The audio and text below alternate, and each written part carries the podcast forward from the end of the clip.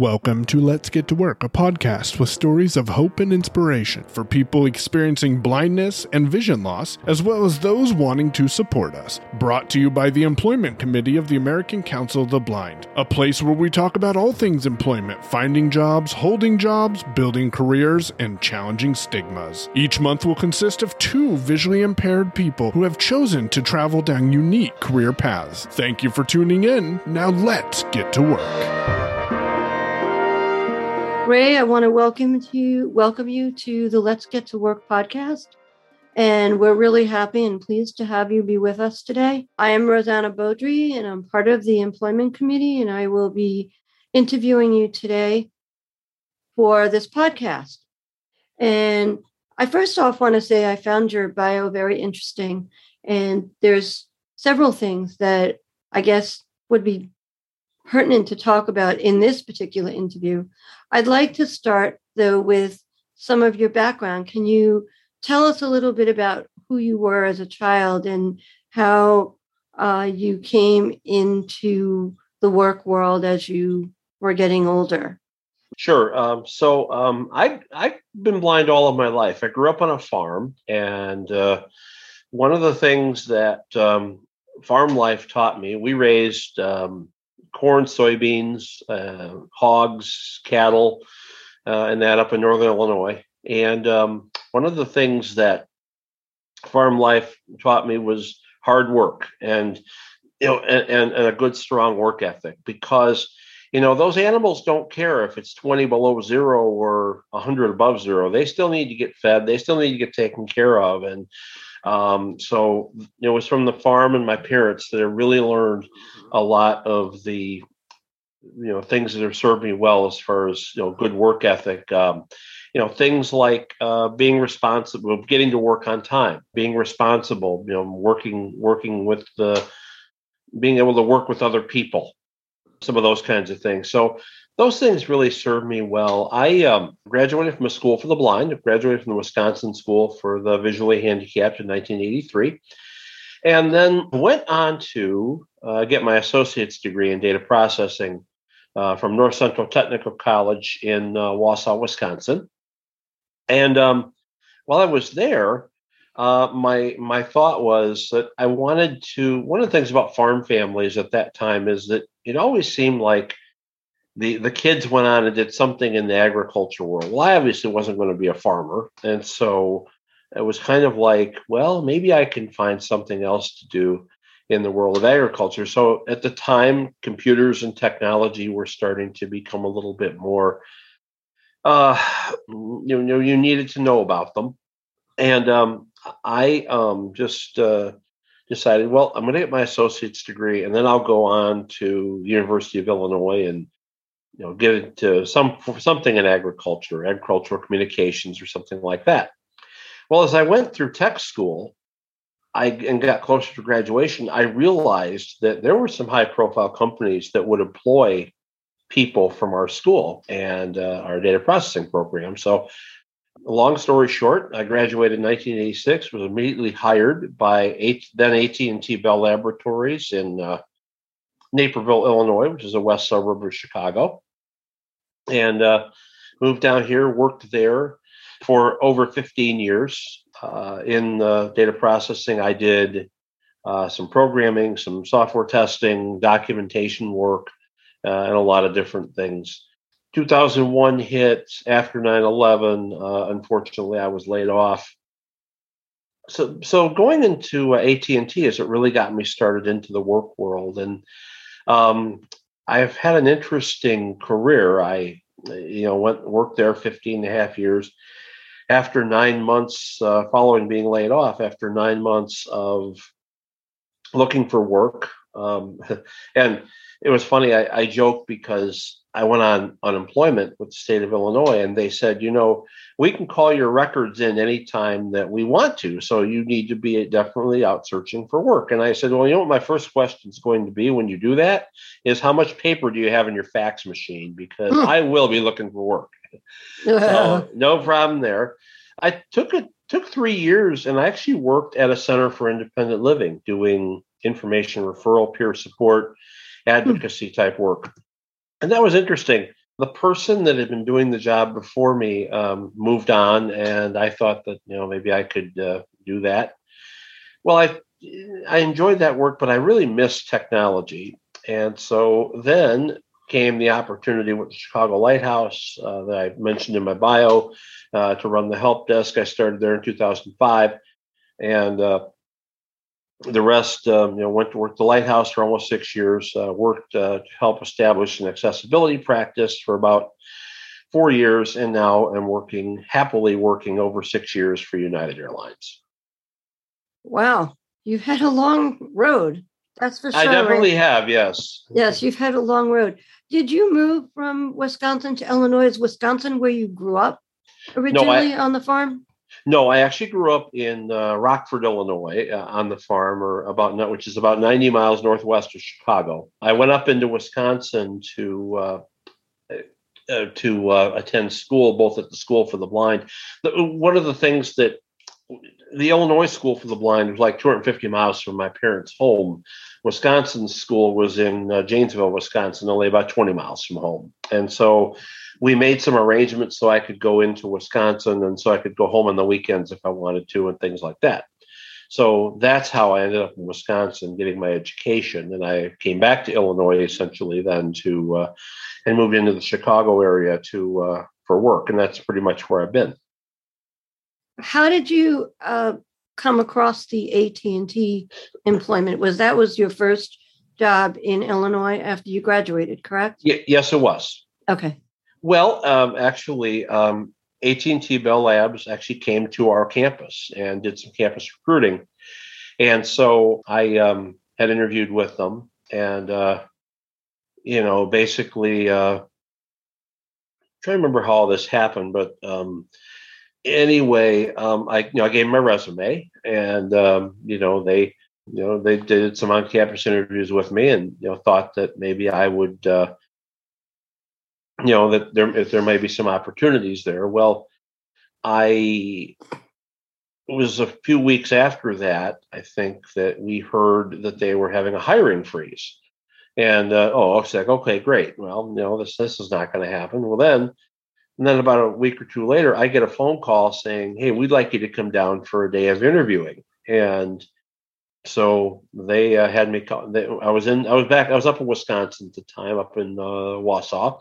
They flew me down to Chicago, put me up in a hotel, and I had a whole day of interviewing with different people. So it came from a campus recruiting event is basically what happened. There were several companies that would recruit and on campus at the time. American Family Insurance was a big one and several others. And so it that came from that. When I interviewed, I think it was kind of like, I think it was after I interviewed that we heard about the hiring freeze and we're like, well, okay, this isn't going to happen. So I'll just continue. I wasn't taking any classes, but I was helping out with some programs at the tech school and that. And, but then I was at the school one day and got that page to the front desk and they said, your mother called, somebody from AT&T called them. They wouldn't say what they wanted. All they said was they had good news. So I said, they gave me the message who to call. So I called them, went down, was sitting in the student lounge. I left a voicemail or left a message. At the time, they didn't have much voicemail and stuff. Left a message and went down to the student lounge and was sitting around talking to some of my friends. This one guy come running down. He said, Ray, somebody's on the phone for you at the front desk. Grab on. And we were running down through the hallways, got up there and they said, well, how would you like to come work for us? And it was wow. It was really cool, and it was just a really good time.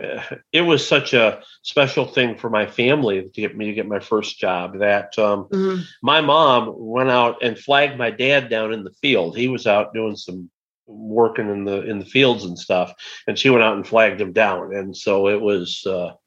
Really a very special time and but no, it was campus recruiting basically that how I got that.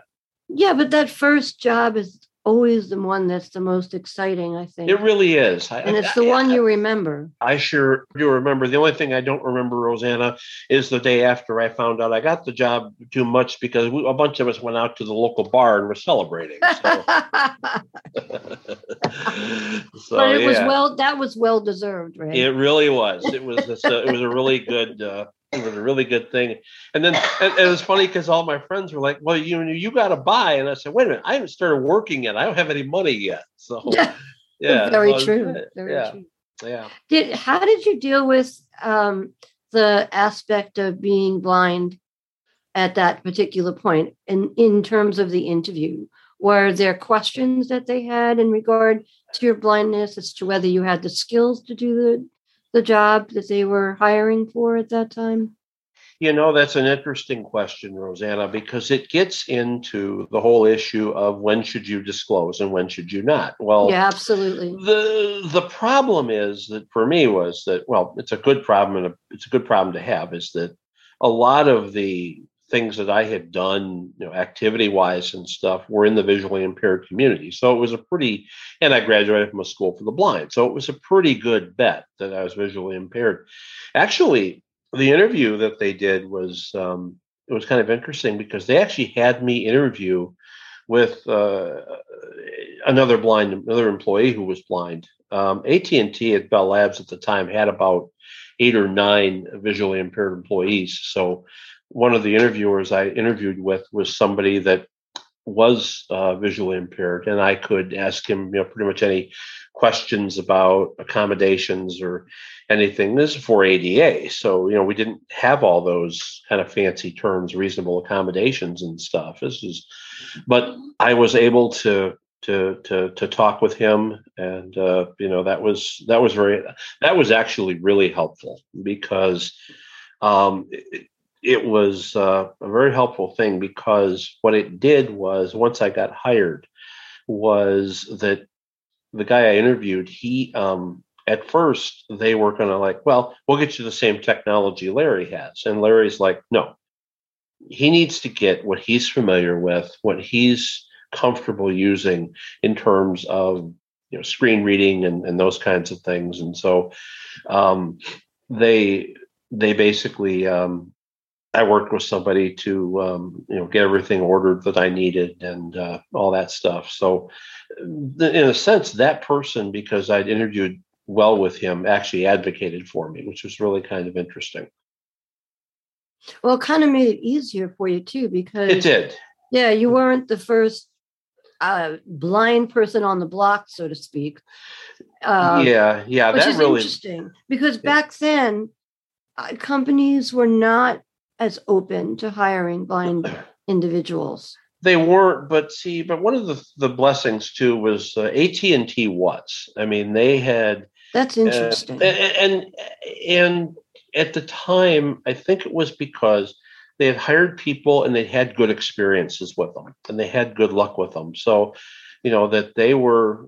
They were a little more, they were very high on affirmative action, diversity, what we now call diversity, equity, inclusion back then, right. Back in the 80s. And so they tended to be a little bit more open about and willing to hire those of us who are blind or visually impaired. There was a lot of things, though, at that time, as you might imagine, that were not accessible to us. That was my next question. What was accessible? Yeah.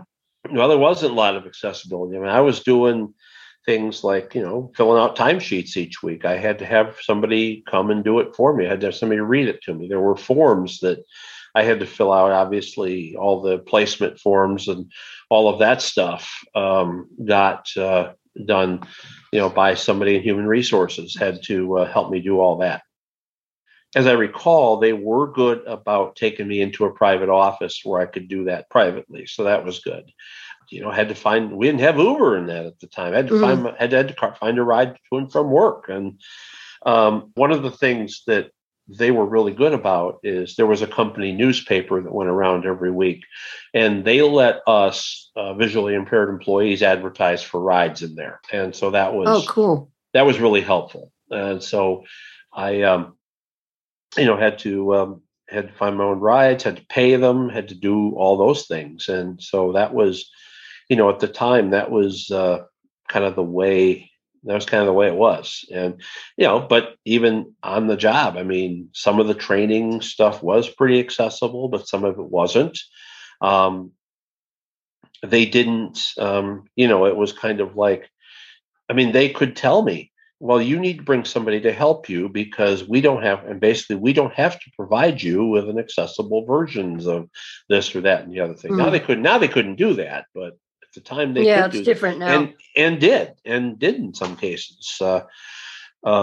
It was, you know, made pretty clear to me that I needed to be able to, you know, make sure that people understood what help I needed and be prepared to get that kind of help myself as much as I could. Now, we did have email at the time, so that helped out a lot. We did have online documentation, but like when you had a document that you were going to have a review with a bunch of people at the time, you had to print that out, you know, get the copies made and take it around everybody's offices. And so we're definitely in a lot better time. And the other thing, Rosanna, that I would say is that at the time, assistive technology was pretty limited. I mean, I had Vert Plus, and that was one of the only screen readers that would work on a PC at the time.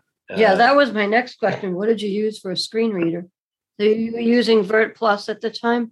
Yes, I was. That goes back quite a ways. Yeah. It sure does. Back in the 80s. And by the way, had to teach myself how to use it because when it was introduced at the tech school where I went, nobody else knew how to use it. Everybody was afraid of it. I said, give me the cassette tapes. I went home and I studied them. So I kind of found my calling in assistive technology teaching a little bit because I went home and figured out how to do it myself, and then, you know, taught others how to do it. All that technology paid off for you down the road. That's for sure. It sure did. Yeah, it did. Yeah. That's what I used. I had had an old VersaPoint braille printer. Oh my gosh! Yes. Great big beast. It was a single sided. I had a little scanner that could only take like one page at a time and didn't work very well, by the way. So yeah, I used one of the things that we did a lot of our work on Unix at the time. And yes, so Unix, yes. A lot of that was command line based and stuff. So that part of it was actually pretty accessible. Really? It was accessible. That's interesting. Okay. Yeah. Yep, because it was all text-based, and so that made it fairly easy to do. I got really good at like shell scripting and stuff back in the day. Cool. And how long did you stay with AT&T? You moved on from there to SR. What was it? SR. No, actually, no. I stayed with AT&T 15 and a half years, and you did stay that long. Okay. Yeah, and probably would have stayed longer, except that we had layoffs in the end of 2001. And I, unfortunately, there were like three rounds of layoffs that year. I got through the first two. I didn't. The third time was not a charm. I ended up getting laid off. And like I said, then went on after 9 months of searching for work to the Center for Independent Living. And besides taking quite a pay cut, went into kind of a different line of work. I'd worked with the Center for Independent Living as a community member for quite some time, and actually went there and did some, you know, peer counseling work and advocacy. And this time we're starting to get into Windows PCs and with things like Window Eyes and JAWS and stuff like that. So that made life a whole lot easier. Oh, yes, for sure. Yep. So I did that for about 3 years, like I was saying earlier, and then, you know, kind of missed technology. And that's when I went to the Lighthouse. Yeah, that was the one thing that I wanted to ask you about was your job at the Lighthouse, because that was fascinating. I was very intrigued by the creation of the help desk. Can you talk a little bit about that? That's awesome. Sure. And so what happened was that the Lighthouse had gotten a grant to set up this adaptive technology help desk. And so the person that was working, the guy that was running the adaptive technology center at the time was a friend of mine. And so he called me with the idea of, his thought was, hey, Ray, do you know people who might be good for this position? Here's kind of what we're looking for. So I said, well, send a job description. I'll take a look at it. So I did, and called him back a couple of days later. I said, Bill, I know the perfect candidate. He said, who's that? I said, me. He said, well, we were kind of thinking about that, but weren't sure if you wanted to, we're looking to move on or whatever. And I said, you know, what made the position so interesting, Rosanna, was that I could take all of the years of kind of self-teaching and learning and getting frustrated with assistive technology and interactions with other software and turn that around and help others. And that was what really made that such a neat job. And so I went into the Lighthouse, and that's mainly what I was responsible for, was the adaptive technology help desk. So we actually had a toll-free number that people could call, and they could get, I would provide them with the technology assistance. If it was something I couldn't solve, I had a couple of other guys in the tech center that were better with the magnification and stuff like that, that I could transfer them over to. But my equipment there was kind of interesting. I'll share it with you, because I had basically two computers on my desk. Now, one was just a regular PC that I used to mainly do my paperwork and emails and all that stuff on.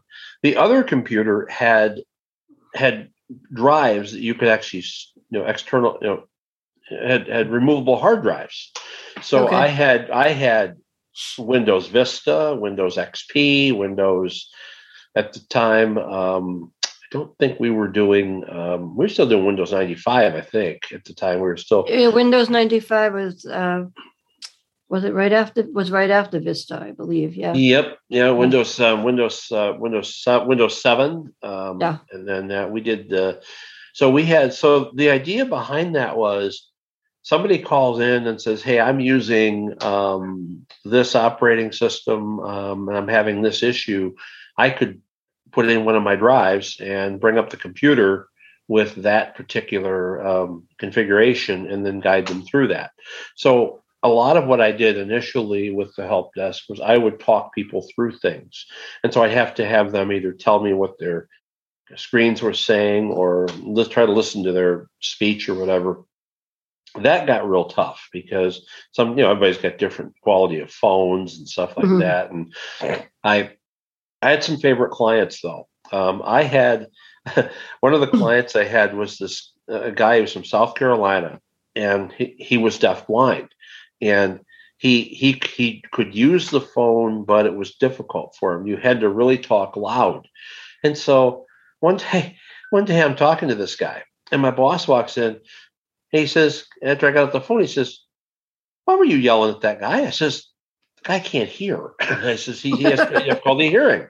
And so he says, so then Bill realized that I wasn't yelling at him. I was just trying to help him. And so sure. it was the thing about doing help desk work, and anybody who's done it knows this. You meet people of all shapes and sizes and abilities out there. I mean, I had mm-hmm. one person that called me for something, and I said, okay, press the Windows key. And she said, what's that? Oh boy. Yeah. Now I got to figure out how to explain what Computer that is. 101. Yes. Exactly. Never had anybody though that thought the CD drive was a cup holder though. That was the one. Well, that's a good thing. Yeah. Yeah. That was definitely it. But I had some, and then the big breakthrough and the big thing for me was when Jaws Tandem came along. Mm-hmm. Oh, that was so nice, because so many people use Jaws out there at the time and still do, that I was able to get into their computers. In fact, I had one client that always called me for stuff. She was from Texas, and she would call me and she'd just say, okay, you get in there and do it and stuff like that. So I'd get in there and, fix things for her and stuff like that. So that really was a neat thing. We looked at, Saratech had remote incident management that was even better than Tandem because it would work with anything, but it was, the Lighthouse felt it was kind of expensive. And so we never went with that, but it was a really neat idea. So then I worked the help desk gradually as one of our other adaptive tech specialists retired. I started gradually doing more and more of the regular adaptive tech work, working with vocational rehab clients, going out to job sites, evaluating, looking at jobs and seeing what software might work best, doing training, going out to people's homes and installing software and training them how to use it. That's what I really enjoyed doing, was getting out and going out with people.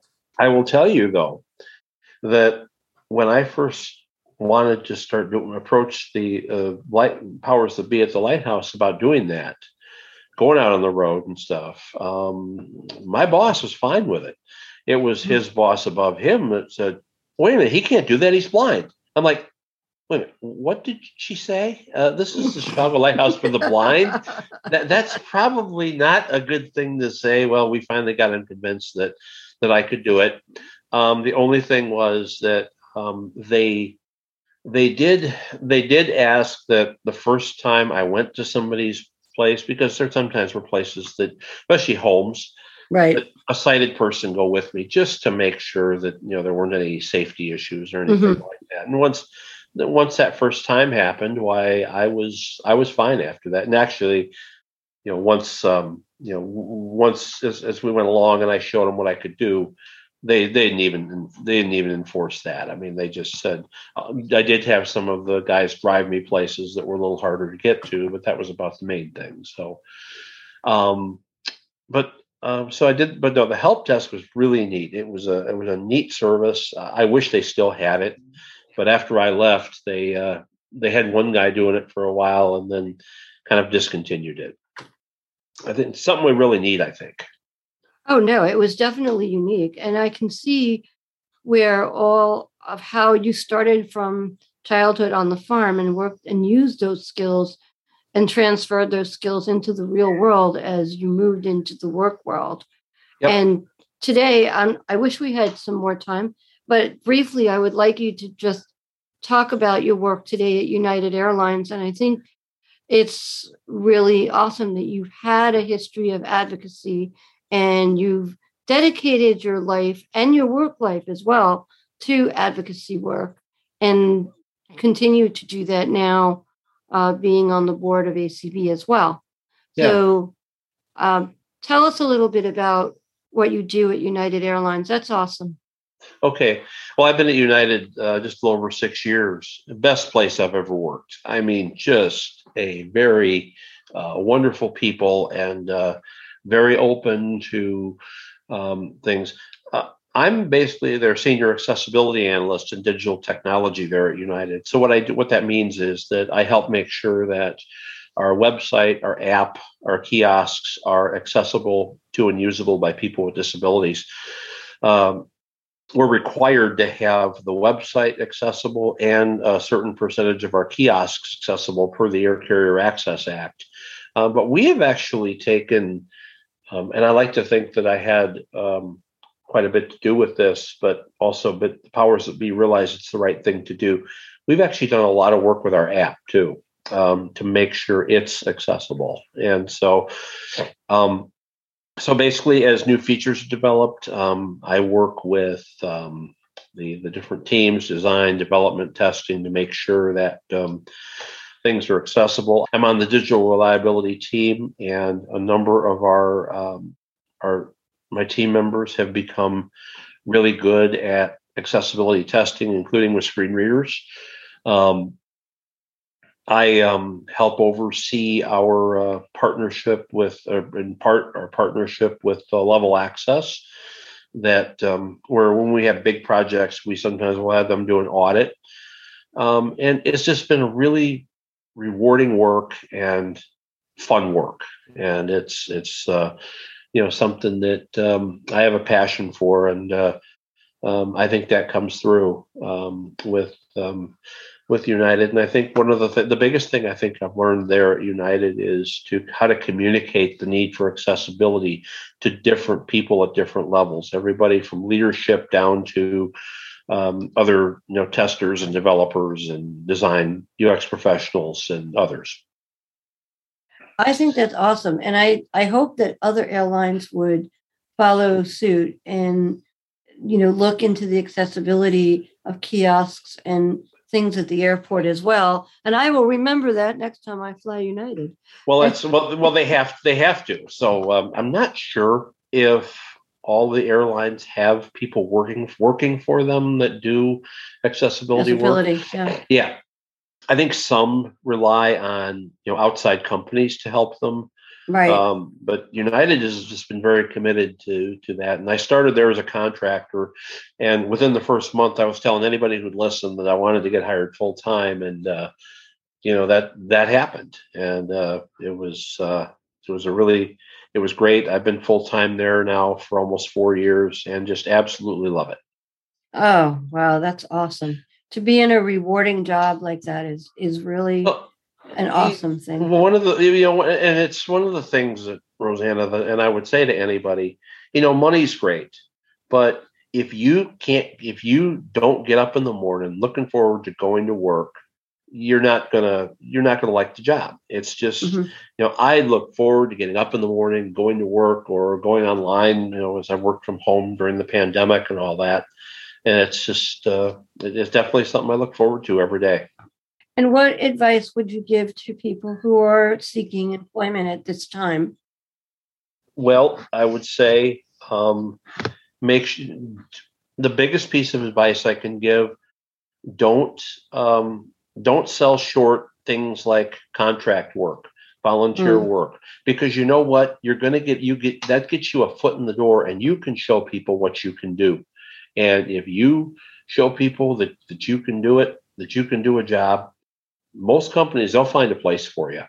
Obviously the second biggest thing, network. Make sure, be on places like LinkedIn. You got to be in there these days. Make sure you got your resume up on things like Indeed and places like that, because that's where it's at these days. Yeah, I would definitely agree.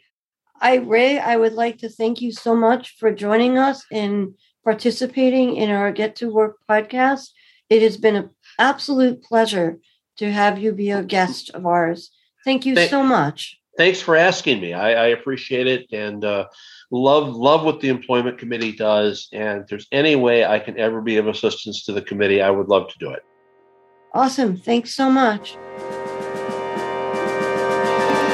You've been listening to Let's Get to Work, a podcast from the Employment Committee at the American Council of the Blind. Have questions, episode ideas, or feedback? Feel free to email Brooke Jostad, the committee chair, at brooke_JOSTAD@comcast.net. Until next time, work it.